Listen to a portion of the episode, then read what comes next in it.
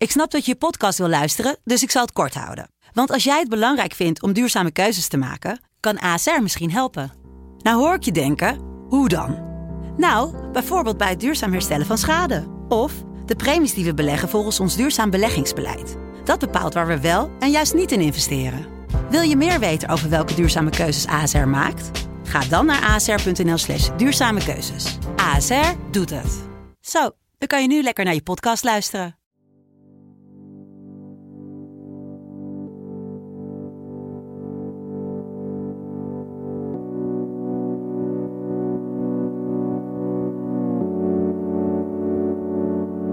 Wat zou jij doen als je door een speling van het lot op één podium staat met Mick Jagger of met Kanye West? Wat zou jij doen als je ineens staat te tennissen tegen Roger Federer of te basketballen tegen Michael Jordan? Wat doe je als je in de catacombe ineens naast Lionel Messi staat? Probeer zijn blik te vangen of zijn hand te schudden? Boezemt hij angst in of alleen maar bewondering? Pak je hem aan op het veld uit bewijsdrang of heb je ontzag en deins je terug?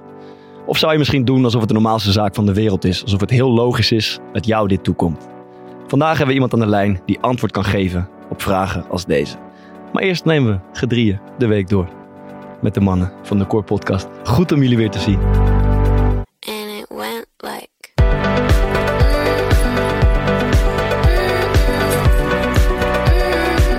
Ja, ik heb ooit een keer iemand een eh, kopstoot gegeven. Ik kan me gewoon niet voorstellen dat je eh, zoveel scheid hebt eigenlijk. Je moet soms die gasten tegengas geven. Maar het is wel lelijk, toch? Ja, nee, weet ik niet. Oké, dat vind jij, maar dat is toch helemaal, dat is helemaal niet relevant. Dat is respectloos. Ga dan eerst maar eens gewoon proberen te voetballen en je kwaliteit te laten zien. Ga gewoon weg, want dit, dit is geen, hier is geen houden aan.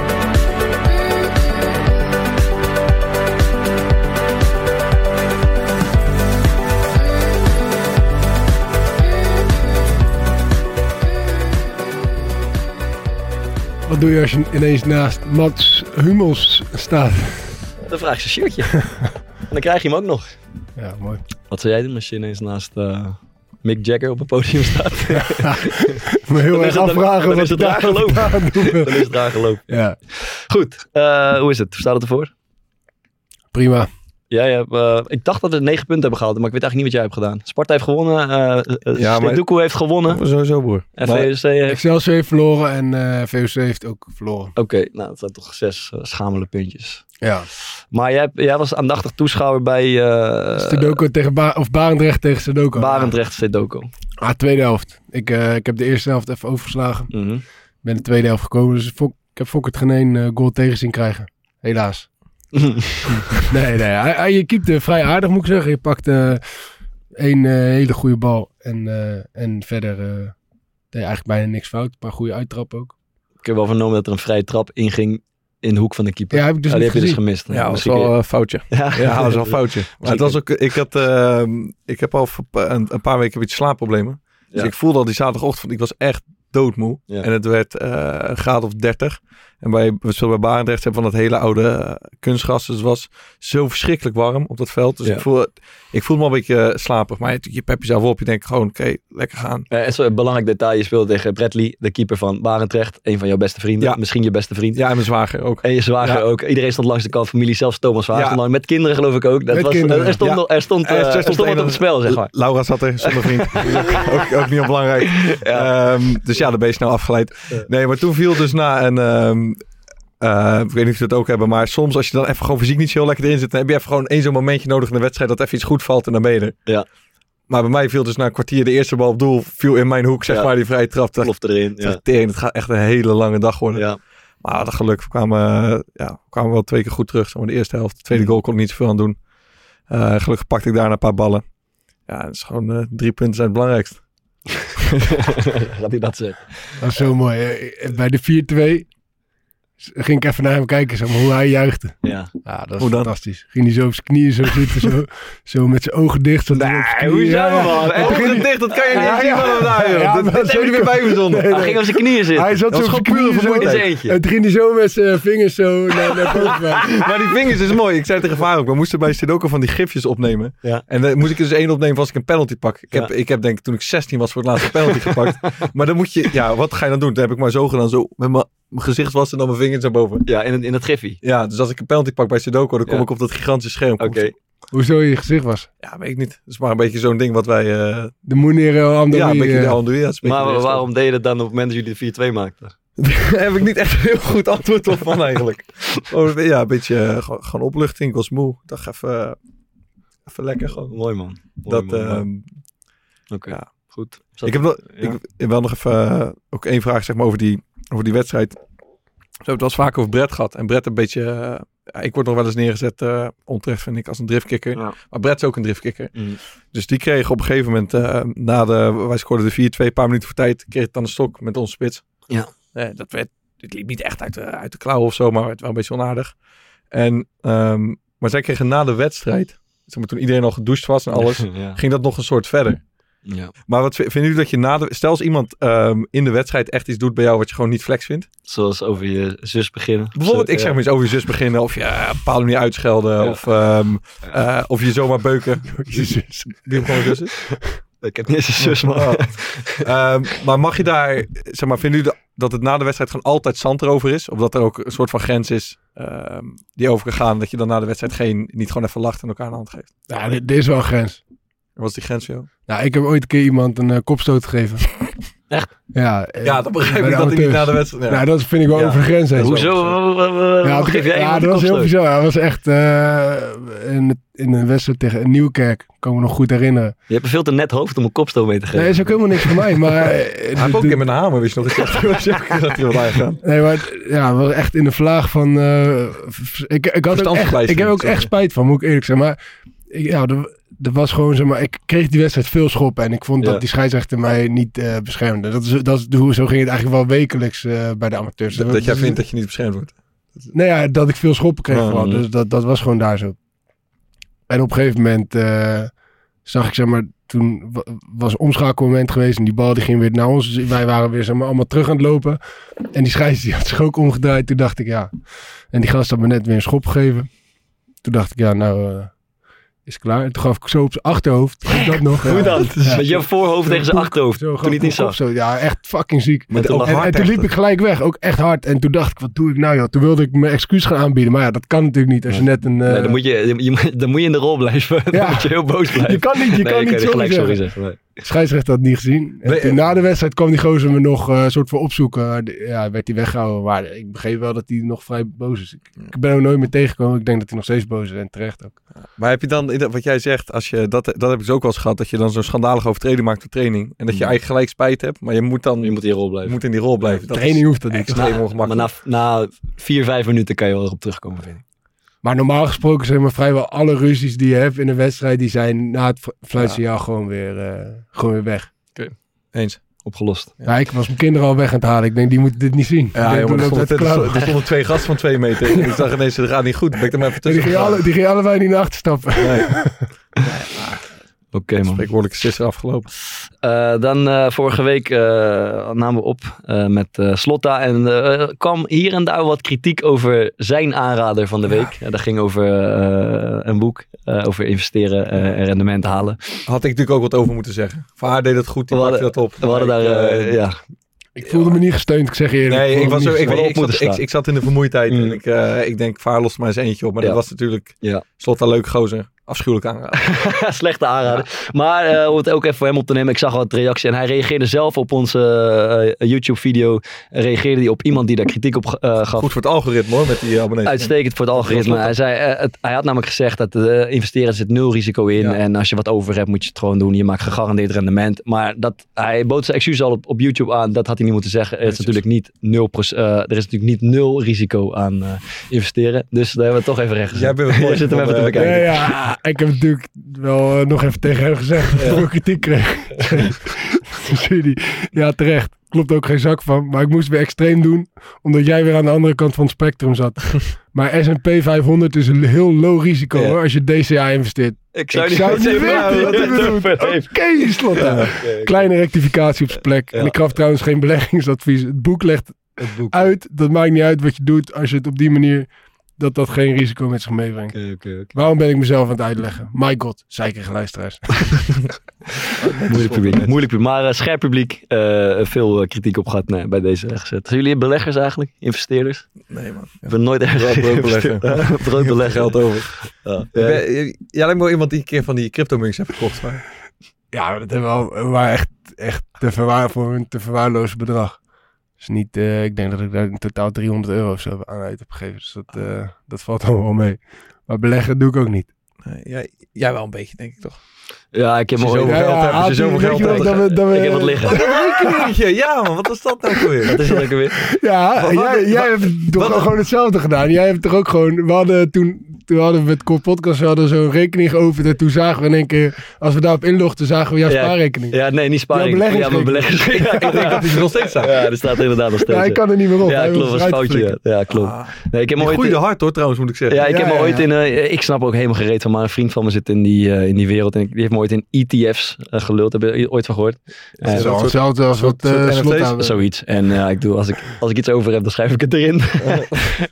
Ehm, dan eh, even, iets- even iets heel anders. We hadden, het was natuurlijk, eh, hoe heet het, de eh, transfer window. En er werd weer met geld gesmeten aan alle kanten. Maar er is ook een soort trend in het voetbal. waarbij clubs en speler elkaar een beetje in gijzeling houden. Of chanteren. Is dat een trend? ik weet niet of het zou kunnen. Ik heb het, ik heb het vaak gelezen. Laat ik een voorbeeld geven. Anthony die weigert te trainen omdat hij met een transfer bezig is. En eigenlijk gewoon dat er doorheen forceert. Strand Larsen bij Groningen. Eh, hetzelfde verhaal. Komt niet trainen want die wil gewoon weg. Eh, andersom gebeurt het ook. Frenkie de Jong die bij Barcelona ik geloof rondjes moest lopen. En eh, drie minuten mag invallen tegen een amateurclub. Bij wijze van spreken. Omdat die club eh, wil dat hij zijn salaris voor halveert. Of dat hij weggaat. En zo gebeurt, eh, zo houden die eh, clubs en spelen elkaar een beetje in gijzeling richting het eind van de transferperiode. Eh, en ik dacht, eh, overigens bij Sparta ook een speler die, die ook weg moet, te horen gekre- eh, gekregen heeft dat hij weg moet. Traint dan niet meer mee. Maar we gaan 11 tegen 11 spelen, moeten rondjes lopen bij de Mag wissel. je wel de warming-up zo meedoen? eh, Gewoon Ja, maar gewoon eh, eh, spelen dan een oefenwedstrijd. eh, ko- komt helemaal niet eh, eh, op de. eh, komt helemaal niet het veld op. Weet je, omdat, en dat is overduidelijk. En dan voel je, en ik spreek er met de jongen over. Ehm, eigenlijk wil hij blijven. Maar als dat een week duurt of twee weken duurt.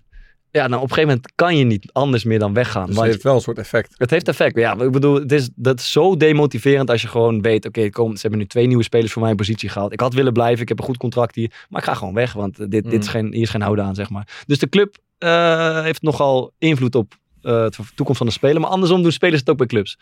En toen dacht ik, is dat, ja, we hebben dat maar te accepteren, hoort dat nou eenmaal bij de sport? Eh, Ja, een heel saai antwoord is natuurlijk dat je een soort van allebei een contract aangaat. En dat je daar maar gewoon aan dient te houden. ja, Eh, maar ik vind het, ik zeg maar vanuit pure spelersperspectief. Ja. Ik kan me gewoon niet voorstellen dat je ehm, zoveel scheid hebt eigenlijk. Ja. Dat je bijvoorbeeld gewoon thuis blijft. Ja. Eh, Ralf vertelde dat verhaal toen ook. Dat hij, wat was gewoon volgens mij vier weken of zo thuis gebleven. Ja, dat was- Of gewoon, eh, dat, telt, je, je hebt dat wel vaker gezien. Dat, dat, dat jongens eh, bijvoorbeeld in de winterstop weg willen en dan niet mogen. Ja. En dat ze dan gewoon niet, die melden zich gewoon niet voor het trainingskamp. Ja, zeg ja. maar zonder iets te, ja. zonder iets te zeggen. En ik vind dat, ehm, ik, ik vind dat niet netjes. Ehm, Maar het heeft soms ook Ja, effect, dat- zeg maar. dat- Stel, oké, jij kan in- eh, vijf jaar geleden, je kon ineens naar AS Roma. En daar had je altijd al heen gewild. Maar de directeur gaat dwars liggen, want ze willen je niet kwijt. En ze vragen eh, 50 miljoen in plaats van 3 Maar, dat, miljoen maar wat je dat waard is, in dit geval is dat niet eens zo, toch? Ik bedoel, eh? Groningen, eh, Stan Larsen geloof Ja. ik, was volgens mij heel duidelijk dat Groningen hem best wel wilde gaan verkopen. Eh, ja, Als er een goede prijs zou komen. ja, Alleen Groningen was gewoon, eh, wat, wat ik begreep, een spel aan het spelen is om- om de prijs gewoon zo hoog mogelijk te ja, krijgen. zie je, ja, maar dat is ook al En bij Ajax lelijk. misschien ook. Ja. Want, want zeg maar, als je hem niet kwijt wil en Mhm. hij komt niet op de training, dan is het heel simpel. Dan ga je hem ook niet verkopen. Ja. Toch? Als je hem niet kwijt wil. Ja, Ja, klopt, maar, absoluut ja, maar dan, dan, zit je, dan, maar dan zit je dus vervolgens, dat hoor je dan veel, dan zit je met een onge, eh, eh, gedemotiveerde speler die geen zin meer heeft om voor Maar, wie, maar probleem is dat? Eh, Van allebei. Van allebei, hè, ook van, het, Maar, wie, van de ja, club. maar het is toch zijn grootste probleem. Hij wil naar Manchester United en hij gaat dan nu, zeg maar, komt hij niet trainen. Is de transferwindow voorbij. Zit hij op de bank. Gaat hij dan in de, in, de winter nog naar Manchester United, Ja. denk ik. Ja, misschien. Ja, ik denk, ja, als hij niet speelt, gaat hij niet, gaat hij niet in de Ja, winter nog naar Manchester nee, ja. United. Weet ik, weet ik vrouwen zeker. En uiteindelijk, stel hij was gebleven, dan duurt dat misschien twee weken en dan gaat Dus hij ook wel weer is, mee in het het is in de denk ik ook gewoon wat zakelijks. Maar ik vind het vooral, Maar het is wel lelijk, toch? Ik vind het gewoon, ik vind het heel lelijk. En het is gewoon slecht, slecht gemanaged eigenlijk. Want Ja. ik denk als je zeg maar gewoon met elkaar in contact blijft als club en, eh, en speler, dan, dan hoeft dat Maar- niet te gebeuren. Ja, maar als je, hoe, hoe, hoe doe je dat precies? Dat je bijvoorbeeld zegt van we gaan een spel spelen om je prijs op te drijven. Ja, Maar dan heb je toch best wel kans dat zo'n speler te lang vindt duren. En vaak ehm, gaat dan toch ook de, Ja, daar de, gaat de, het- de- daar gaat het de- mis. Ja, de club die jou wilt kopen, die praat tegen je zaakwaarnemer. Die zegt, hé, hey, ja, ze doen die prijs te hoog. Zaakwaarnemer zegt dat weer tegen jou. Dus dan ga jij misschien, ja, dat is heel lastig. ja, pak je dat verhaal van je club niet echt op. Tot Ja, dat is heel lastig. Dus eigenlijk als speler eh, is het misschien toch wel nut dan om het, eh, om het te doen. Omdat, je, omdat degene waar je onder contract staat, ja. die, die eh, dupeer je in principe altijd ermee. In alle gevallen. Eh, Ik had even zitten denken, vanuit de speler is volgens mij een oplossing is dat je gewoon standaard een gelimiteerde transfersom in je contract laat opnemen. Waarbij, waar de club tevreden mee is en de speler tevreden mee is. Ja. En over, bijvoorbeeld je tekent voor drie jaar, jij bent de clubleider, jij doet dat met je volle verstand, ik doe dat met mijn volle verstand. We spreken bijvoorbeeld af, oké, gewoon een schappelijke prijs, 8 miljoen of 10, ik zeg maar wat.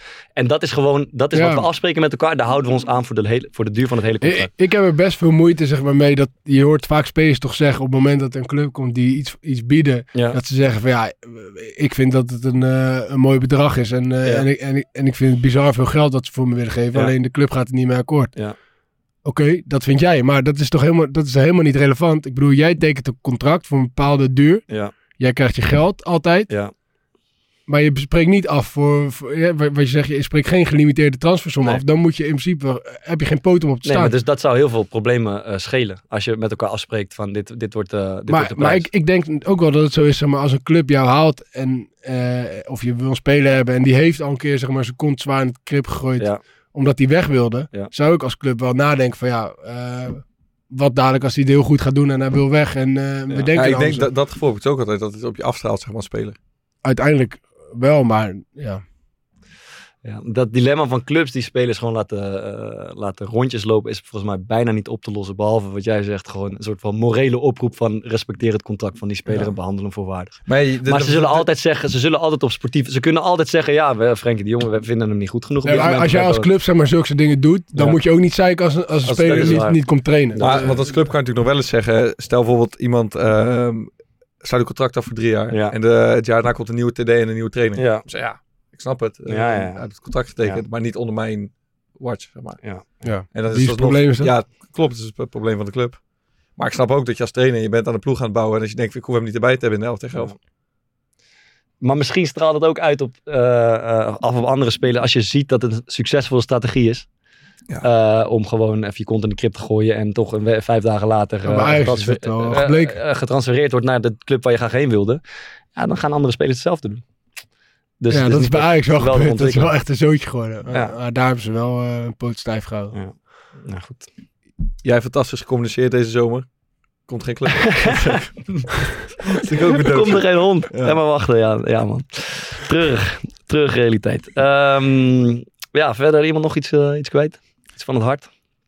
Ja, ik had er wel één ding, dat, dat zal mij dan altijd overkomen. Die, ehm, we hebben dus nu eh, in zeven dagen drie wedstrijden. Ja. En dan heb je natuurlijk dat de basisgroep, die ka- kan nou lekker rustig trainen. Ja. Toch hoef je niet zoveel te doen. Ja. Dus, en het is nu wekenlang eh, hartstikke lekker weer geweest. Eh, en gisteravond werd voor het eerst kut weer. Mhm. En het is heel veel donkere wolken en alles. En precies voordat zeg maar, alles een beetje los begint te barsten, zeggen ze, eh, de, de basisgroep gaat naar binnen. Mhm. Dus ik denk, dat is Kasi. Mhm. Maar dat, ik was, had ik even niet nagedacht dat die wissels natuurlijk wel door moeten trainen. Die hebben twee keepers nodig. Maar ja, er zijn natuurlijk maar twee keepers. ja, Dus stond ik daar weer met mijn pijnlijke liezen in een of andere donderbui gisteravond. En toen Ja. moest ik gelijk weer een beetje jullie denken dat ik dacht van ja, dit zal mij nou altijd overkomen. Dat dat ik dan nooit... Ben- Iedereen, iedereen gaat lekker naar binnen Ben je, fietsen. ben je niet meer op de bank? Ben je Ja. het mannetje, belangrijke speler. Elke keer ben ik nog terecht waar, ik niet wil zijn. Ja, ja, ja, ja, ja, mooi. Ja. Ik Ah. denk dat het ook de rest van je leven blijf je dit soort dingen achtervolgen. Ja. Ik heb nog wel, ik heb iets, eh, iets, wel iets grappigs meegemaakt. Ehm jullie weten, ik zit nog wel eens in de stad en ik kwam eh, een tijd geleden kwam ik een, een Sparta supporter tegen. Eh, raak ik wel eens mee aan de praat. Ik kom hem vaker tegen. En het is een, het is een, eh, het is een atypische supporter. Weet je, studentico's type. weet je, TU Delft-achtige figuur zou ik zeggen. En die kwam ik later weer tegen. En toen, toen vertelde hij me een, een treurig verhaal. Ehm, hij is diehard fan, maar hij heeft een stadionverbod gekregen. En hij, Een TU Delft-achtig Ja. met een stadionverbod. en hij vertelde wat er was gebeurd. Dat was in het uitvak. Hij was Ajax-Sparta vorig seizoen. En ehm, eh, wij kregen een doelpunt tegen. Eh, en uit frustratie vertelde hij, gooide uit een lege beker. En gooide die beker zo in de lucht. eh, gedachteloos naar eigen zeggen. En die viel zo neer. En toen werd hij van het een op het andere moment werd hij, zeg maar ingerekend door agenten in Burger die in dat vak zaten. Hij stond verbaasd. Stadion uit, 18 maanden stadionverbod gekregen en een boete van 500, 600 euro. Ehm, hij is er echt van ontdaan. Eh, omdat zeg maar, Sparta zijn lust en zijn leven. En te meer ook omdat hij ging altijd met zijn vader daarheen. Zijn vader is ernstig ziek. Is nog een treurig verhaal. Dit was het moment voor hun om samen eh, naar het stadion te gaan elke keer. Dus wat doet hij? Hij, doet een hij deed een beroep op mij. Eh, hij vroeg, Bart, zou je niet iets voor me kunnen betekenen? Zou je niet een, eh nadat, ik heb binnenkort een afspraak de terugcommissie, zou je niet een brief kunnen sturen? Je kent me nu een beetje. Eh, ik ben er kapot van. Hij liet me een hele verhaal lezen. En ik dacht, het was vakantie, ik was in Colombia, ik had een uurtje over. Ik dacht, weet je wat, ik geloof die gewoon, ik, ik help hem wel. Ik ga, dus ik stuur een brief, eh, geen idee waarom, maar ik stuur een brief naar die terugcommissie van beste meneer en mevrouw. Dit en dit verhaal. Ik ken deze jongen redelijk goed. Het is een hele beschaafde, weldenkende jongen. Ehm, als ik het verhaal zo hoor, hij is echt Die kapot ook geen van. bekertjes in de lucht gooien. Eh, dat is waar. Hij is er kapot van. Eh, ik ben er ook door geraakt. Dus misschien is het niet mijn plek. Maar ik zou toch willen vragen om de zaak nog eens te heroverwegen. Want 18 maanden is wel veel voor zo'n incident en bla bla bla. Dus dit heb ik gedaan. Ik weet eigenlijk niet precies waarom. Maar ik dacht, ik had, ik, het voelde goed. Ik krijg nee zeggen. Ook dat. En ik, eh, ik, vond het, ook- ik was een beetje geraakt door zijn verhaal. Hij was er van ontdaan. En toen, ik was het helemaal vergeten.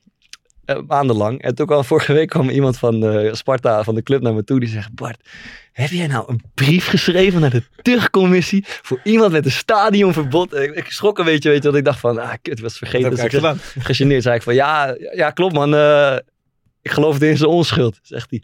Dus echt gewoon camerabeelden dat hij volle bak een biertje smijt in dat uitvak. En ja, vind je het gek dat hij een stadionverbod is? Ze hadden hem nog langer moeten geven. Dus het is allemaal, opge- dus het is allemaal opgenomen. Je bent zwaar opgelicht. Ik ben, erin, ik ben erin getuind. Mijn brief heeft geen effect gehad. 18 maanden voorkomen terecht. Eh, Want ik weet nog wel dat we het hierover hadden. En volgens mij zei ik ook, maar wat nou als hij als hij liegt? ja, dat, dat, dat is dus blijkbaar allemaal vastgelegd. Jezus Christus. Dus eh, ik ben in de luur gelegd. Eh, Heb je nog een bericht gestuurd?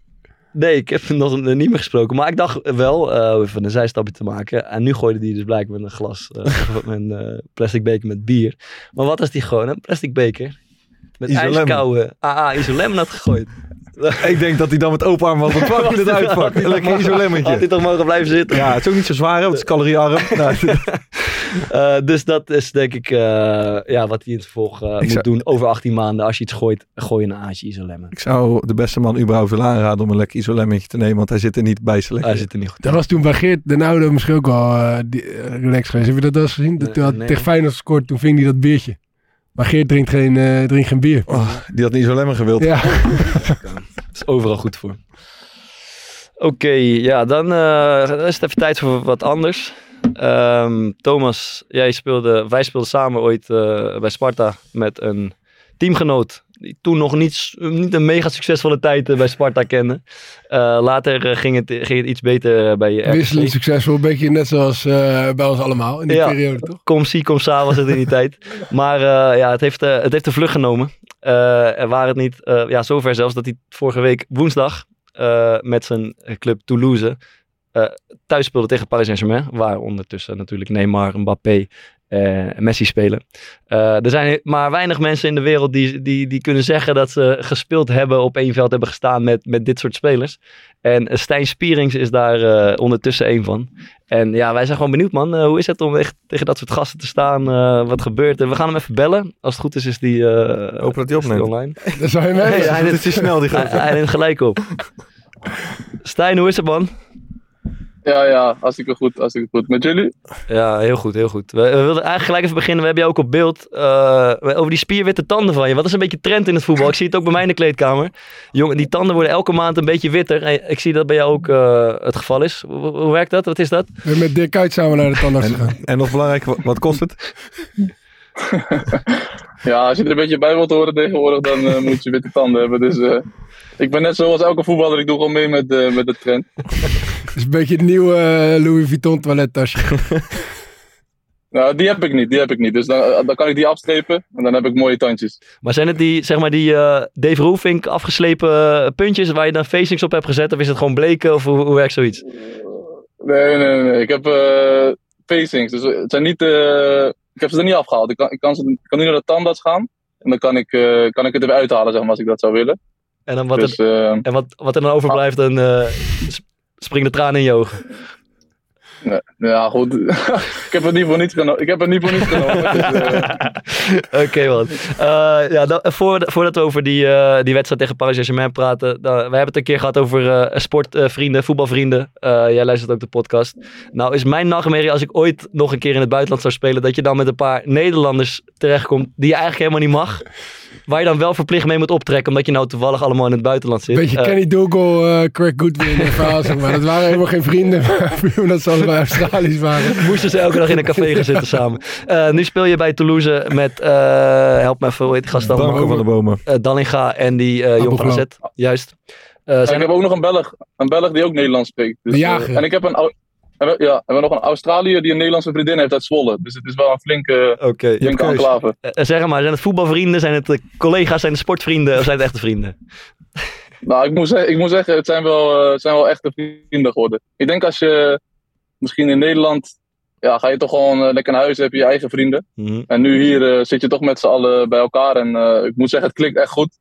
En ik, ja, als het niet zo zou zijn, zou het wel eh, ja, ongelukkig zijn en vrij zuur. Zou je het ook niet zeggen? Nee. wel- Hij weet dat Branko luistert, dus hij kan het niet zeggen. nee, nee, je kan, ik denk dat je zelf, eh Volkert weet het zelf, je kan het aan Branko vragen. We zijn wel echt goed met elkaar.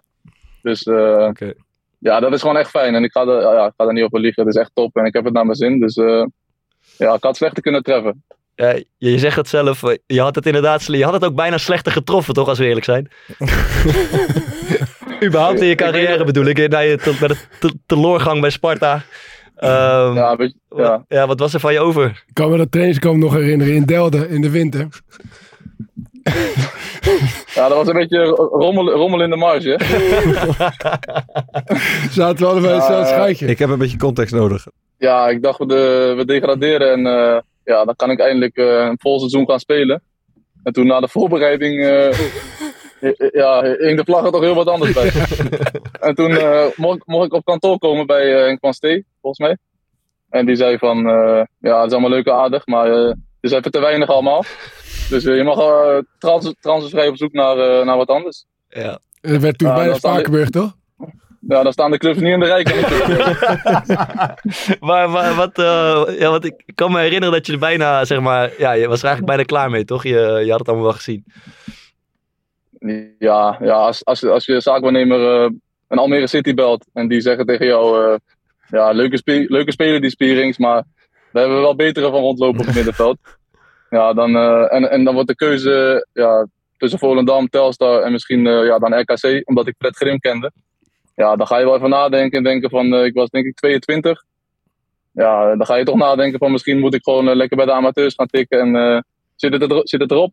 Ja. Maar ja, dat, ja, zo is het gegaan eigenlijk. Ehm, ja, man. Eh, ja, we kunnen er eh, luchtig en, eh, en, en eh, bescheiden over doen. Maar je staat toch afgelopen woensdagavond eh, in eh 3-0 verloren, als ik me niet vergis. Eh, in de catacombe naast Ne- Messi, Neymar, Mbappé, Ramos. Wat deed er nog meer mee? Eh, ja, Ferrati. Donnarumma, ja, denk ik. drie- Donnarumma en de Goya. Eh, ja, dat was, een aardig ploegje. Mukiele. En ja wij, wij- ja, weet je. Nou, wie je kijken kwamen niet met een B-keus. Nee, nee ik, ik, ik had verwacht misschien uit bij Toulouse. Volgende week Champions League. Misschien even een paar wissels erop. Maar dat, eh, Hoe is- dat zat er niet in. Sta je dan in zo'n catacombe gewoon toch een beetje te loeren stiekem? Ja, tuurlijk. tuurlijk. Ja, maar je wil ook niet eh, te lang kijken en te veel onder de in- Het lijkt alsof je onder de indruk bent. Dus eh, Maar dat ben je natuurlijk wel. ja, dan moet...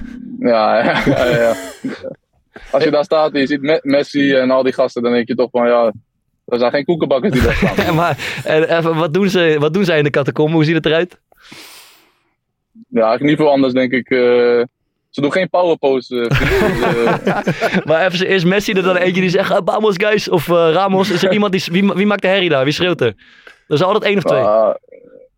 pff, ik denk misschien Ramos die wat riep. Ja. Maar verder was het, eh, ja, en misschien Verratti, maar verder lopen ze rond het veld op. Ja. Ja, ik denk als je zoveel kwaliteit hebt, dan heb je misschien dat soort, eh, dat soort eh, teksten heb je niet nodig, denk ik. Tegen Toulouse dan. Misschien tegen, tegen Madrid wel. Ja, ja, ik, ja, dat, ja, dat zou goed kunnen. Ehm, en ja, gewoon en dan even op het veld. eh, wat, ja, hoe, hoe, eh, hoe is het gegaan? Hoe vond je het om er tegen te spelen? Wat is je opgevallen? Ja, het is. Ja, we proberen hoog druk te zetten bij hun. En eh, ja, ze, ze blijven gewoon zo, zo rustig. En ze weten gewoon precies de, de ruimtes te benutten en waar de ruimtes vallen. Ja. En eigenlijk spe- ze spelen gewoon een beetje normaal voetbal tot 20 meter van de goal bij ons. Ja, Ja, en dan, en dan eh, is het één keer raken bijvoorbeeld. En dan, ik weet niet of je de eerste goal hebt gezien. ja. Ja, dan is het één keer raken en dan, je, voor, ja, je kijkt één keer om en hij ligt achter dit mandje. Dus. ja, Eh, ben En, je, ja, ja, ook gewoon eh, Mbappé die wordt aangespeeld, die, ja, die neemt de bal gewoon niet, die neemt er gewoon niet verkeerd aan. Elke bal ligt goed en ja, neemt, neemt goede beslissingen. Dus ja, daar zie je wel gewoon eh, ja, die, die specifieke kwaliteiten. I- Is er nou nog een moment geweest dat jij dacht van, nou, die Spierings die is helemaal niet zoveel slechter dan die, eh, dan, dan die Messi of die, of die Verratti? Ja, ja, je merkt wel gewoon dat, je, dat, dat, je, dat zij gewoon een stuk beter zijn dan jij. Maar ik denk als je. Ja, ja, ik- ja je moet gewoon eh, proberen zo dicht te houden. En dat weet- is het. Maar als je op het veld staat, heb je niet het idee van. Hij vond eh, het zo niet, zo, daar- niet zoveel slechter, hè? Ah, Hij dacht dat hij mee kon. Ja. Ja, misschien één potje, maar eh, een heel seizoen niet hoor. En ben je überhaupt nog in duel geweest met een van die gasten? Nou, ik heb één keer de bal afgepakt van Messi. Daar heb ik een mooie foto van, dus die krijgt een mooi plekje boven, boven het bed. Ben je daarna gaan speuren naar- op internet na afloop? Je hebt van die websites tuurlijk. toch? Eh, gewoon, Ja, Dat- Gettyimages.com, Speedings en Messi. Dan krijg, dan krijg je hem gewoon op je beeldscherm. Ja, ja, ja. ja. Maar ik heb hem ook naar iedereen doorgestuurd die ik in mijn lijst heb. Ja, ik, heb, ik heb hem ook gekregen. Ja, stel, stel, stel dat Fokker dit, dit, dit had gedaan, dan had hij waarschijnlijk gehad dat daar geen foto van gemaakt was. Ja, dat zou ik sowieso hebben wat. Of hij stond heel slecht op. Maar wie, Ja, dat is ongelukkig. wie, wie vond je het ziekste van al die gasten? Ja, ik denk, op het veld vond ik Mbappé eigenlijk, eh, vond ik het beste. Maar ja, bijvoorbeeld Messi, ondanks dat hij nu al eh, ja, wat minder snel is en alles, je ziet gewoon, die heeft alles in de gaten gewoon. Ja. Dat is gewoon zo bizar. Hij is zo klein en maar hij heeft de bal. Hij, hij maakt zich gewoon niet druk. Ik denk ook dat hij niet gezweet heeft. Die eh, speelt een potje en die gaat lekker naar huis. Echt, echt niet normaal. Hey, en eh, toch, ik denk dat de meeste voetballers eigenlijk zouden doen, ik waarschijnlijk ook, alsof het de normaalste zaak van de wereld is. Misschien om geen gezichtsverlies te leiden of om gewoon ja, te doen alsof het... eh, eh, ja, je, wat je zegt, je moet ook niet als een soort schooljongen daar rondlopen, maar voelt het ook echt zo alsof het de normaalste zaak van de wereld is? Mm, als je op het veld staat uiteindelijk wel. Ja, Want je bent, ja, je bent, het, blijft, het blijft 11 tegen 11. Je bent gewoon een wedstrijd aan het spelen. Ja. Maar ja, je merkt, je merkt, ja, je, het grote verschil is gewoon dat je merkt, je weet als je druk op hen zet, dat ze daar veel makkelijker on- onderuit spelen. Dus Ja. je bent wel on- op het veld ben je ook wel onder de indruk van, het, van de manier hoe zij samenspelen. ja. Maar uiteindelijk is het wel gewoon een, een wedstrijd. En je probeert wel ook niet te veel eh, ontzag voor ze te hebben. Want anders, ja, uiteindelijk, ja, uiteindelijk heeft dat ook geen zin. Dus je probeert er gewoon een wedstrijd van te maken. En dan daarvoor en daarna kan je wel denken van zo. Ja. En dan is het moment meer om te genieten. Maar tijdens de wedstrijd eh, is dat niet per se zo. Eh, heb, jij, heb jij wel eens met Sparta ook meegedaan tegen Ajax of zo? Of, of, of PSV uit of Feyenoord uit? Is, is, Ja, is het een beetje hetzelfde gevoel? Of is het echt nog veel zieker dan, da- dan dat? Nee, wel, wel echt zieke. Ik denk Ja. misschien als je. Ik heb met RKC bijvoorbeeld thuis tegen Ajax. Je het Ajax gewoon. Op een goede dag kan je het Ajax echt lastig maken. Dat gevoel had ik nu niet.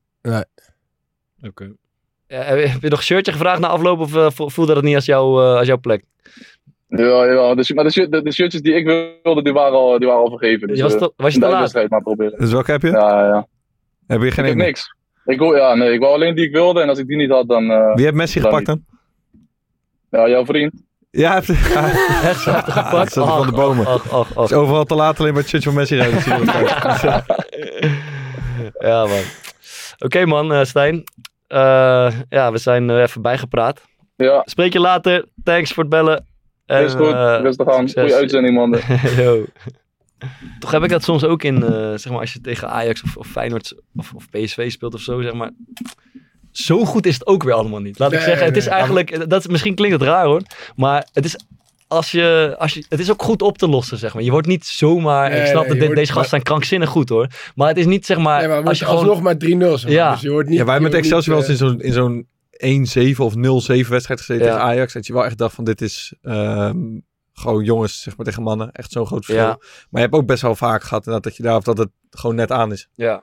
Maar dat zal het ook niet gewoon te maken hebben dat zij, wat Stijn ook zei, dat zij gewoon wel wat rustiger aan doen daar. Ja, dat zou kunnen, maar als je het toch... eh, ja, het, staat buiten kijf hoe grandioos die gasten zijn. Maar als je het gewoon... Ik bedoel, eh, gasten van Toulouse, maar ook gasten van Excelsior Sparta, zijn gewoon wel gewoon fit. We kunnen voetballen, we kunnen nadenken, we kunnen ons organiseren. Het is niet zeg maar dat je het zo maar ja, dat je zeg maar altijd gepasseerd wordt door spelers van dat kaliber. Ja, maar dat, ze gevoel heb je wel een beetje toch? Eigenlijk Ja, dat, dat, dat Ramos bijvoorbeeld gewoon in zo'n wedstrijd iedere keer naar het doel zou kunnen lopen. Als Ja, man, maar dat is natuurlijk niet zo. Die, die, die, komt, eh, eh, die komt ook gewoon in moeilijke situaties waar hij zich even uit moet redden. Maar hij, hij kan zeg maar niet zo helemaal doorstomen naar de achterlijn of zo. Dus dat- ik vind het altijd... Eigenlijk is het gewoon overal hetzelfde. Zeg maar. Wat wij dan eh, met Ajax hadden, heeft hij nu Ja. met, eh, met, met PSG. Ja. Eh, en dat hebben bijvoorbeeld hoofdklassers of tweede divisionisten weer met ons. Ja, ja, ja. Eh, en, en die zullen dan ook, die zullen ook geregeld wel eens denken van ja, Valt ook wel mee. ja. Ja, zeker. Maar ja, als je 9 van de 10 keer tegen elkaar speelt, dan ga je Ja. toch, eh, of, of als je 10 keer tegen elkaar speelt, ga je toch 9 keer eh, waarschijnlijk wel gewoon verliezen. Ja, Ik vind dat ding wat, wat hij zei over dat soort van gemak, hoe, hoe, dat, hoe makkelijk het eruit ziet. Ja. Dat, ik weet nog wel dat wij met Jong Oranje een keer speelden tegen Jong Duitsland. Daar keepte uh, Tess tegen. ja. Eh, ik zat toen op de bank, maar dat was wel... Die liep er echt bij alsof, ik heb dat over Neuer ook wel eens gezegd, alsof hij gewoon met zijn vrienden zeg maar, een balletje aan het trappen was. Ja. Dus die nam dan ballen, achterballen met, eh, bijvoorbeeld met links en rechts. ja, dat is Ballen die op de back speelden, gewoon zo heel rustig zo. dat is respectloos. Ja, zo nooit, echt zo'n nooit met zo'n draaitje neerleggen en dan Ja. zo met je verkeerde been zo Die eronder. zullen altijd weer tegen jou spelen. Eh, maar nee, ik zat op de bank. Oké. Maar dat, eh, dat is volgens mij wel. in ieder geval daar, ik kan daar wel gefascineerd door zijn. Ja. Dat je gasten ziet die het zo makkelijk lijkt af te gaan. Ja, ja, ja. Wat is de beste speler waar tegen je hebt gespeeld? ja het is- ik zat er vanmiddag even aan te denken. Het is een beetje... ehm, Royce. Nou, ja, kijk, ik heb bijvoorbeeld natuurlijk tegen Van Persie gespeeld of tegen Depay en, en, en en Marco Reus en zo. Maar in die specifieke wedstrijden vond ik dat niet zo heel erg bijzonder. Nee, Maar ik heb bijvoorbeeld een hele lastige dag gehad tegen die Bertrand Traoré, die toen nog bij Vitesse speelde. Waanzinnige speler vond ik dat. Zo vaardig en snel en handig en alle keuzes goed. Eh, Casper Dolberg bijvoorbeeld van Ajax had dat ook. Die heeft zeg maar, mm, hij heeft niet twee wapens, maar vijf wapens. Krachtig, vaardig, technisch, slim. Best wel energiek ook nog. Ehm, en, en je hebt ook veel spelers die bijvoorbeeld heel goed kunnen koppen of aardig kunnen dribbelen. Maar er is altijd iets wat er ontbreekt. Ja. Waardoor je eh, misschien zelf eh, op dat punt overwicht kan hebben. Maar mm, ja, dat, dat waren denk ik de spelers van, van niveau die ik te noemen heb. Ik Jullie? denk eh Rabiot. Ja, Dat was bij, was bij Jong Frankrijk dan. ja. Die speelde waardoor het... Maakt niet uit hoe je druk zet. Het leek gewoon altijd alsof zij één man zeg maar over hadden. Ja. Omdat die gast eigenlijk... Maakt niet uit wie de druk op hem zette. Het leek alsof daar zeg maar niemand op stond. Ja. Dat hij iedere keer de goede kant op draaide. Of altijd de goede... Ik, ik heb daar wel eens aan zitten denken, als je, zeg maar, als je een rondo speelt Ja. en je staat in het midden, dan maar je zet altijd, er is een moment dat je het fel druk gaat zetten. En dat doe je volgens mij altijd bij spelers van wie je het groot gevoel hebt dat je wel eens de bal zou kunnen Ze afsnoepen. zetten bij Ja. mij nooit druk man. Maar er zijn spelers bij wie je dat, zeg maar, als je dat twee keer doet, die, jou, die onder jouw druk uitspelen. En die, waardoor je dus moet omdraaien, terug moet en een stuk moet lopen om die bal weer terug te halen, snap je? Ja. En die creëren daarmee voor zichzelf dat je een beetje op afstand, gaat, eh, op afstand blijft. Ja, dus ze creëren voor zich, En Mm. ik denk dat, dat die Rabiot dat ook heeft. Hij Ja. creëert voor zichzelf, omdat er waarschijnlijk twee keer geprobeerd is om vol druk te zetten. Frenkie de Jong doet het uitgekapt. Frenkie de Jong doet dat ook. En daardoor hebben ze een soort meer, iets meer tijd en ruimte die ze zelf hebben gecreëerd. Ja, dan ga je niet meer echt Ik weet dat jou, jouw trainer nu, maar Maurice Stijn, die zei eh, tegen Clint Leemans in de rust Ja. tegen Jong Ajax dat hij nou een keer kort moest zitten op Frenkie de Jong. Ja. Pak hem eens aan. Ja, ja, Ja, zit eens wat korter, zit eens wat korter op hem. ja man. Maar dat is natuurlijk niet te doen. Nee. Ik heb ook wel eens de vraag gehad, maar, wie is de beste speler waarmee je ooit Ja. samen hebt gespeeld? Oké, ja. En toen zei ik altijd eh, Michel Breuer. Maar, maar wat, wat, dat, dat vond ik zeg maar, in, Ja. mijn, eh, in mijn goede periode degene die het beste was. Ja. Maar toen bedacht ik me later dat ik ook nog met Virgil van Dijk bijvoorbeeld heb samengespeeld. Hij kent jou, hij kent jou niet Hij meer. heeft jou keer niet opgehaald of zo. Je reed toch wel, je reed met elkaar mee op het busje, maar dat heeft hij nee, ik, ik reed altijd met zo'n busje met allemaal gasten uit Rotterdam. Reden we altijd vanuit Rotterdam naar, eh, naar Tilburg, een stuk vijf gasten. En als hij dan zijn trein gemist had, dan, eh, dan werden we altijd gebeld of we hem ook nog even op eh, Breda Centraal eh, konden oppikken. Dat is vaak gebeurd. Maar nu weet hij niet wie je bent. Dat is Hè? wel een lul. joh. Ja, Ja, ik- dat, ik dat- snap, dat weet je nooit. Ja. Eh, zeg maar, eh, eh, je, je bent geneigd Maar die ga je niet zeggen doen, ja. onder van wie je het meest onder de indruk was. Maar je was Ja. niet zo onder de indruk van hem in die Nou ja, hij periode. was wel, goed, hij ja, was wel echt goed toen. Ja. Maar ja, niemand had toen Nee. gedacht zeg maar, dat hij de beste verdediger van de wereld zou worden. Ik, eh, toch even, als je zo in die catacomben staat. ehm, dan ga, tenminste, volgens mij gaan we allemaal doen alsof het de normaalste zaak van de wereld is. Ja, op, Eh. op maandagavond, dan moet je ook wel. Als je met de jongens staat. je Nee, als je, tegen, Nee, als je naast Messi Ah, en Messi. Mbappé en Neymar. Maar die man is letterlijk de beste voetballer die ooit geleefd heeft. Maar er is toch ook geen ruimte voor eh, eh, Nou, maar- maar- bewondering op dat moment. Ja, dat is. Maar, Want je gaat toch ook gewoon proberen om van ze te winnen. ja Ik zeker. bedoel, maar dit- Je bent gewoon bezig met een spelletje. Ja, dat is zeker waar. Maar als je even uitzoomt, dan is het wel is het redelijk bijzonder dat jij zeg maar degene bent die daar, eh, die daar deel van uitmaakt. Van, dat, van diezelfde show. Ja, oké, maar je kan er toch best... Ik denk dat je daar best van geniet. Maar je hoeft toch niet met open mond maar, te gaan staan kijken. Nee, wat, nee, Messi, nee, eh, je, wat je nu net allemaal vraagt Nee, te stijven. Ja, wat doen ze? Ja, ik ben, ja, ik- dat hoeft, dat, Nee, dat, dat hoeft allemaal niet, joh. Nee, nee, dat snap ik. Maar dat volgens Dus- mij onderdrukken... Tenminste, ik zou die nieuwsgierigheid eh, onderdrukken omdat ik inderdaad, omdat ik niet de indruk wil wekken dat ik, Ja, eh, dat ik ben. zo, zeg maar, zo bij zijn knieën ga zitten en dat ik gewoon zo onder de indruk ben. Dus je doet toch een beetje cooler dan je eigenlijk, ik, ik zou ja, fucking nieuwsgierig zijn wat Messi aan het doen is voor de wedstrijd. Hoe die praat met zijn tegenstanders. Hoe, ja, ik- eh, dat, dat zou ik, weet nog dat diezelfde wedstrijd tegen Jong Frankrijk speelde Martial speelde op linksbuiten. Die had volgens mij twee weken daarvoor had hij er wat is vier gemaakt tegen Arsenal. Ja. Ik denk dat hij bij Monaco nog speelde. Ja. ja, ik heb dat dan eigenlijk ook. Dat ik gewoon, ik vind zo iemand dan fucking interessant. Ja, Terwijl op zo'n moment moet je eigenlijk natuurlijk een beetje de toffe peer uithangen. ja, dat ga je dan ook eh, doen. Ja. Ja, tuurlijk. Hmm. Ja, ik was, ik was stik zenuwachtig. Dus dan moet je, je bent gewoon bezig om jezelf gewoon in de plooi te houden. Ja. Eh, maar ik heb dat eigenlijk ook wel een beetje. Dat je dan eh, misschien wel te nieuwsgierig bent. Gewoon naar of ze ook normaal zijn. ik denk van ja, wij staan er nu. En ik heb maandag met, eh, op Scotterwold gespeeld met Jong Heerenveen. Ja. En jij hebt twee weken geleden Arsenal uitgeschakeld in Ja. de kwartfinale van de Champions League. Ja. Terwijl je, ja, wat, ik denk dat het klopt wat Vaar zegt. Je moet je eigenlijk gewoon focussen op die wedstrijd en gewoon... ja, maar dat doe je Normaal natuurlijk doen. ook. Maar, ja, maar je wilt toch, je gaat Ja, tuurlijk, je wil- proberen gewoon om van ze te winnen. Ja. ja, Ja. natuurlijk. Ja. Op, tegelijkertijd denk je ook van ja, nou, ja, laat maar zien toch tegen mij. Ja, Ja, bij mij werkt het dan toch eerder de andere kant op, man. Van, nou moet ik het toch maar even laten zien tegen Ja. jou. Ja, man. ik, zou, als, als ik nog één, eh, één iemand met, met wie ik dan samen heb gespeeld, Vincent Jansen. Ja. Die had, ehm, als je het over één iets heel specifieks hebt, zeg maar afwerken met Ja. twee benen. Ja. Eh, als wij gingen, dat gewoon het afwerkspelletje gingen doen, dat je eh, inspelen, kaatsen en van iets buiten 16 schieten. Had ik bij hem, zeg maar, dat is denk ik de enige speler ongeveer ooit. ehm, en misschien Mark Oet ook een beetje, maar waar je echt het idee had van, ik ga, deze ga ik niet pakken. Nee. En die er dus echt veel meer scoorde dan dat hij er, dat hij er miste. Ja, ja, ja. ja, Is, wat denk je dat het... eh trainde hij daar dan dagelijks Ja, ik op? weet dat hij was dat, is dat gewoon... eh, hij heeft daar bij Feyenoord in, ik denk dat hij wel aan heeft gehad, maar bij Feyenoord in de jeugd weet ik wel dat hij daar echt krankzinnig veel op getraind heeft. Ja, ja, ja, ja. Eh, want hij woonde toen samen met twee andere gasten eh, daar en die hadden volgens mij verder niet zo heel veel Ja. te doen. Dus die, die stond altijd op, op goal te rachen na de Ja. training. Ik heb overigens nooit begrepen waarom niet alle spitsen dat doen. Want het is super leuk om te doen. En het is fucking effectief als je elke dag 40 ballen op goal ramt. Dus, eh, maar goed, Vincent Janssen. Is er iemand tegen wie je had willen spelen ooit in je leven? ja, Messi. Daar zou ik ook op uitkomen. Zidane had ik ook gruwelijk gevonden trouwens. Materazzi had ik wel cool. Ja, hoezo? Dat vind ik zo, ook zo'n indrukwekkende kerel. Del Piero had ik ook mooi. Lekker gek. Die Han- Hans Mulder en die eh, Stijn eh, Hoeven. Stijn Hoeven, ja, die hebben gewoon samen met Del Piero gespeeld. Dat vind ik zo Dat is in mooi. India of zo. Ja, Ja, ja, ja, een paar ja. maanden gezeten. Ja, Ja. echt bizar. Ja, ja, ja. Maar die, ja, was, toen was hij echt al stok oud, denk ik. Ja, maakt niet uit. Ja. En daar was die, eh, je had ook die Nederlandse, die Belgische trainer daar. Harm van... Veldhoven, Ja. Veld van Harmo. Veel van Harmo. Ja, dat zei Hugo Borst ook ja. Veld van Harm.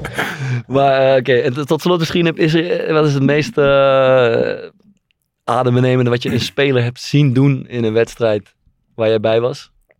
Ik, ik heb me wel eens echt drie keer op rij zwaar verkeken op de snelheid van eh, Justin Kluivert, zeg maar. Wat deed jij daar? Oh ja, dan keek nee, ik ja, ik, ik, ik, was zelf niet zo eh, snel. Ja. En hij, zeg maar, in het terugschakelen, dat ik de bal kreeg en dat ik dacht van, nou... Ja, ik kijk altijd zeg maar, of, of ik ruimte heb om, Ja. eh, om dan gewoon zelf te gaan dribbelen. Ja. Maar gewoon drie keer, zeg maar, dat die op een plek was waarvan ik dacht van, nee, daar kan je nog, daar kon, daar kon je toch nog helemaal niet zijn. Dus ja, dat... Ken, eh, ken jullie Quincy Menig nog? Ja, Ja, zeker man. Dat is echt een gigantisch talent in de Ajax-jeugd. Mhm. Die zat in mijn lichting. En wij speelden toen een keer een wedstrijd uit bij Ajax. Ja. Ehm, veel minder team. Wij stonden we 1-0 voor in de rust. Ja. En zij gingen letterlijk even gassen, zeg maar, de tweede helft. Ja. Ik denk dat hij de 1-1 maakte. Maar hij kreeg de bal, denk ik, op 5 meter of zo van de goal. Ja. En ik weet nog dat ik mijn, op een bepaalde manier of zo mijn doel verkleinde. Omdat hij een lichaamsschijnbeweging maakte. Ja. het is gewoon een wonder dat mijn kruisband erin zit. ja, ja, hij was echt bij jullie, bij jouw lichting, zeg maar, de, de, de gigant. Of had je Ja, je had, er, meer, je had eh, een aantal. Het, het wisselde soms een beetje per jaar. Maar op dat moment was hij echt, echt een slangenmens, man. Niet normaal. Wie, wie was ik bij denk jou? Ricardo eh, Kiesna was misschien de allerbeste. Ehm, dat waren denk ik eh, Jeffrey Bruma, eh Jesse Cabral, eh, Ricardo van Rijn was ook goed. Dat waren denk ik een beetje de, de mannetjes. Ja, Filena en Ake waren bij ons dan. Wie was bij, wie was bij jou? Ja, bij jou. eh, Geert Arend Roorda was in die A-competitie het mannetje. Ruud Vormer. Eh Jermaine Lens was het toen ook nog. En eh, dan vergeet ik nog eentje. Eh, ja, Siem de Jong zat er ook bij. Maar ja, Geert Agendroorda was wel echt het mannetje van de A-competitie. Hadden ook dat dan die eh Zakaria Bakali van PSV. Die speelde dan een lichting hoger. Ja. Maar die deed ook bij die jeugd gewoon letterlijk waar hij zin in had. Die had zeg maar net zoals Robben, had gewoon altijd dezelfde actie. Hij kwam Ja. naar binnen en hij schoot hem in de En verre dat lukt altijd. En dat lukte altijd. Ja, ja. We, we hadden ook nog Marco Arnautovic. Die speelde toen bij Twente in de A1. Dat was ook, eh, die werd toen eh, die werd kampioen. Ik ben een keer in de eerste minuut van de wedstrijd PSV Go Ahead Eagles, denk acht keer op rij gekapt door Jorginho Wijnaldum. in de eerste minuten. Dat is echt bizar. En ik kwam wel elke keer terug, zeg maar. Ja, dat is echt verschrikkelijk, man. En dan moet je, ja, dan kan je de, de zuurstofflessen kunnen aangerukt worden. Dat is echt dat is zwaar, man. Dat is Dat echt is ook geen lekkere start. man. maar was dit, dit was dit eerste. Ja, als het eerste. In mijn herinnering was het zo dat hij kreeg de bal, hij kap naar links. Ik kwam er nog net bij, hij kap naar rechts. Ik kom er nog net bij. En dan deed hij gewoon zes keer achter elkaar. En dan zie je op een gegeven moment een soort pirouette. En op een gegeven moment eh lach ik, denk ik. Vaar. Ja. Ik moet toch even zeggen, wat zie je er goed uit vandaag. Ik hoor het je zeggen. ik, hij maakt een frisse indruk op mij. ook. Ik vind hem ook Ja. uitgerust, hij zou ik willen zeggen. echt een frisse indruk. Wat is er met je aan de hand? Ik, ik, ik, ik zou bijna zeggen dat ik een boek gelezen heb. Maar het komt door, eh, doordat ik eh, iets heb uit... eh, ja, ik, ik heb Hello Fresh uitgevonden. jongens. Hello Fresh. ja, Van die maaltijdboxen. ja. Wat ja, dan? ja, dat is echt top. Ehm, vriendin blij, kinderen blij. Echt helemaal top. Ik kom thuis, staat er zo'n maaltijdbox op me te wachten. Ik maak eten. We eten En lekker kent- met z'n allen op. Zelfs jij kan nu lekker koken. Vriend, Want jij ben- kwam voorheen niet verder dan alleen... Lekker, Dat Joop Braakeuken. Daar zit hij, hoor. Ja. ze, ze noemen mij de Jamie Oliver. Van Kralingen.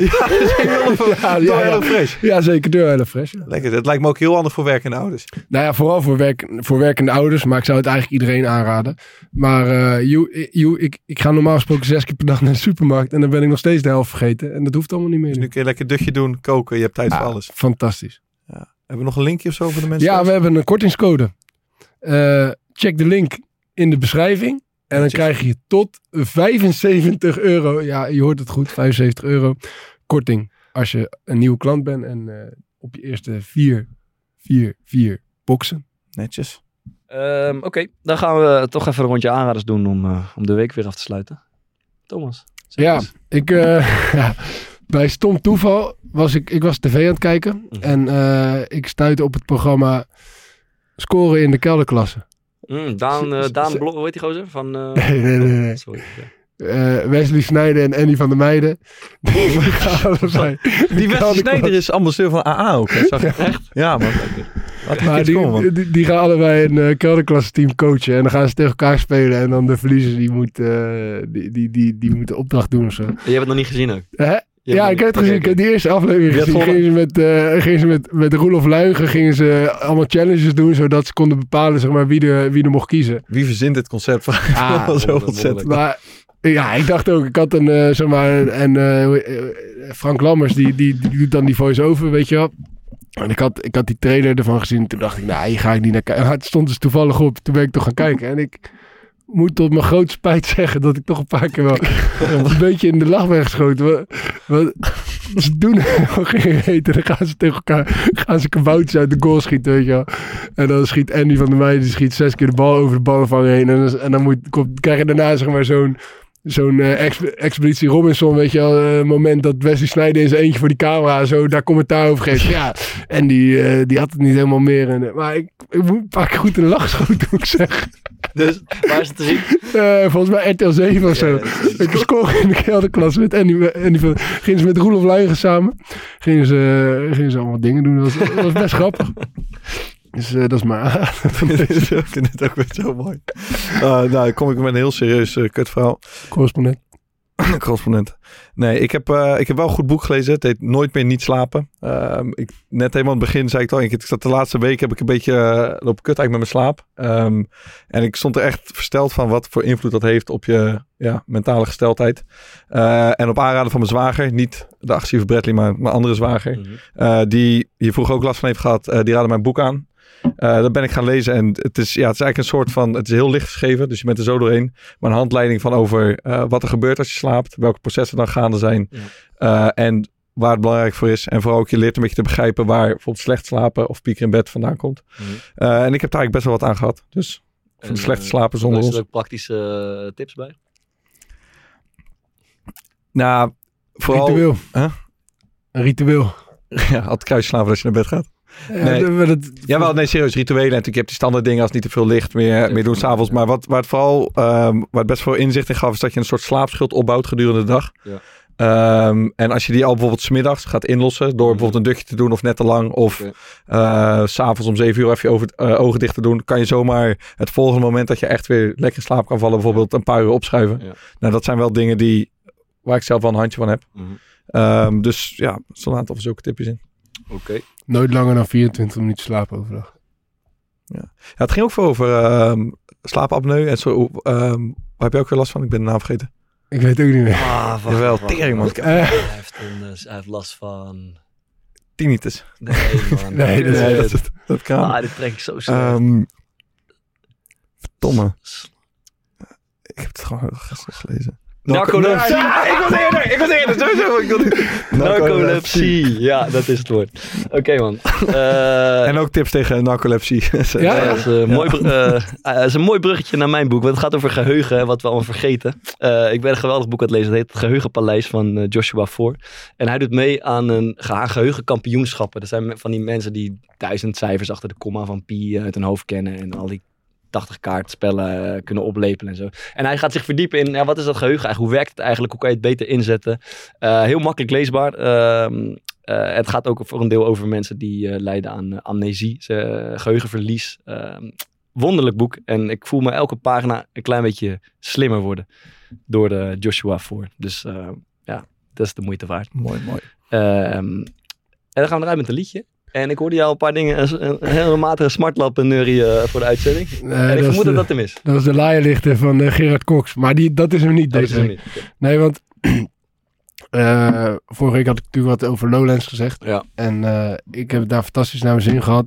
eh, ondanks eh, de mensen die eigenlijk in de agenda hadden moeten staan. Ja. Maar eh, jij vertelde me dat een luisteraar een berichtje had gestuurd over dat ik het totaal niet eh, naar mijn zin had bij een concert van eh, James Blake. Ja.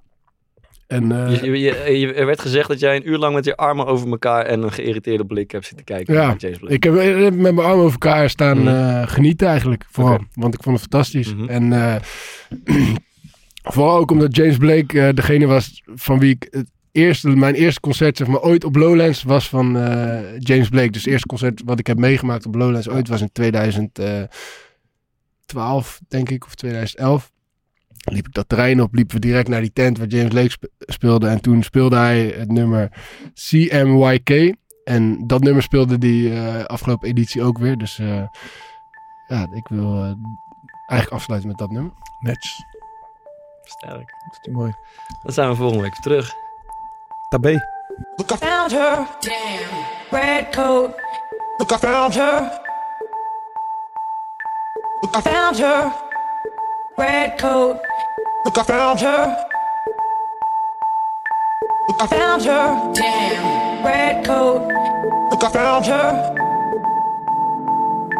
Look, I found her. Red coat. Look, I found her. Look, I found her. Damn. Red coat. Look, I found her. Damn. Look, I found her. Damn.